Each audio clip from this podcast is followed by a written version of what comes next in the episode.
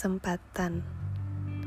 Kesempatan itu cuma mendatangkan kegagalan yang sama kayak sebelumnya.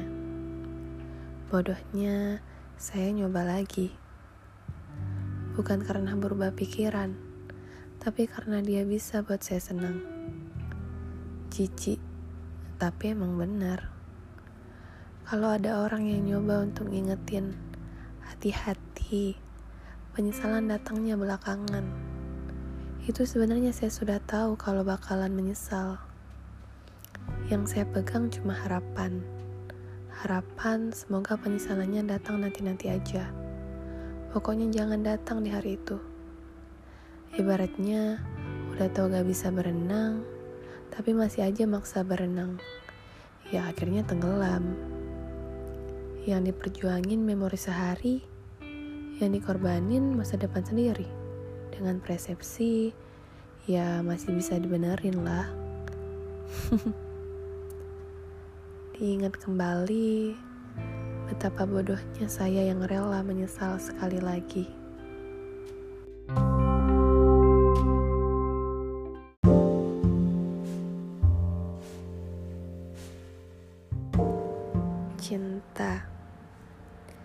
cinta itu menurut kalian arti sesungguhnya cinta itu seperti apa sih? Kenapa begitu banyak dalam kalimat pengucapan manusia? Apakah itu mantra pemikat hati, pembawa kebahagiaan, ataukah pembawa duka atau lara? Kenapa sungguh mudah memikat hati hanya dengan sebuah tatapan mata ataupun perasaan? Dan ucapan I love you. Seakan hati dan perasaan seseorang berbunga-bunga. Kadang membawa kebahagiaan, namun juga kesedihan. Mantranya sungguh membuat hati manusia luluh tak berkutik. Bagaikan obat terlarang yang selalu membuat manusia overdosis. Memang sungguh mantra pemikat hati yang memabukkan manusia menjadi kupu-kupu yang terbang bebas. Aku berharap cinta itu menghilang karena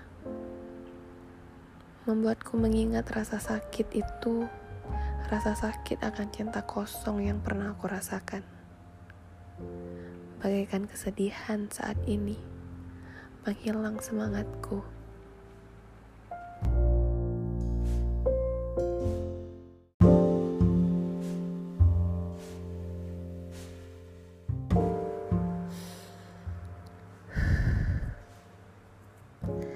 Tak bisa menahan tangis jika bercerita tentang dia.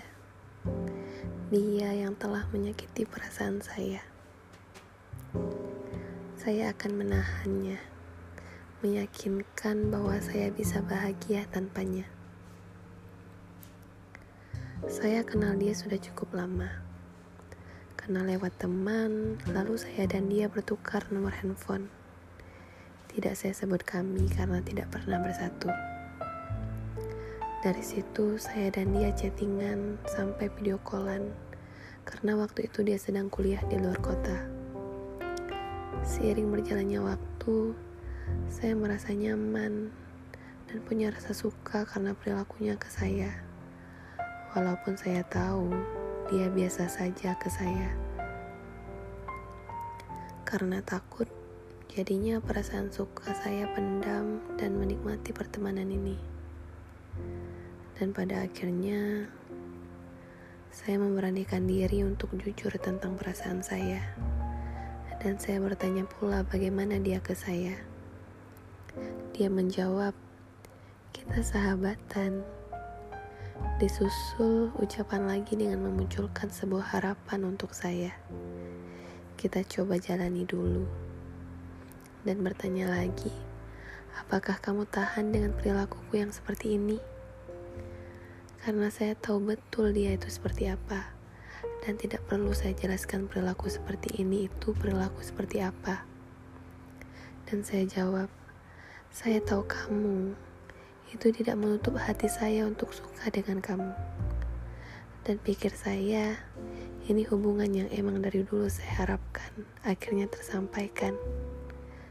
Saya mulai berekspektasi dan membayangkan momen-momen yang akan saya lewati bersamanya.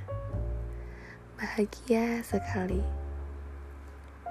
Tapi sayang, baru saja memulai mencoba, dia sudah bilang berat dan memilih untuk berteman saja.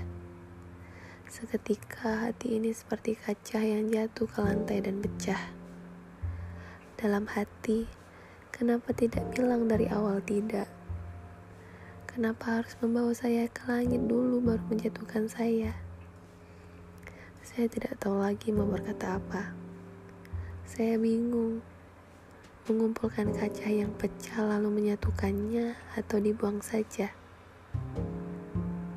dengan semua arah yang telah saya turuti kemauannya, tapi tidak membawa saya ke tempat yang saya butuh.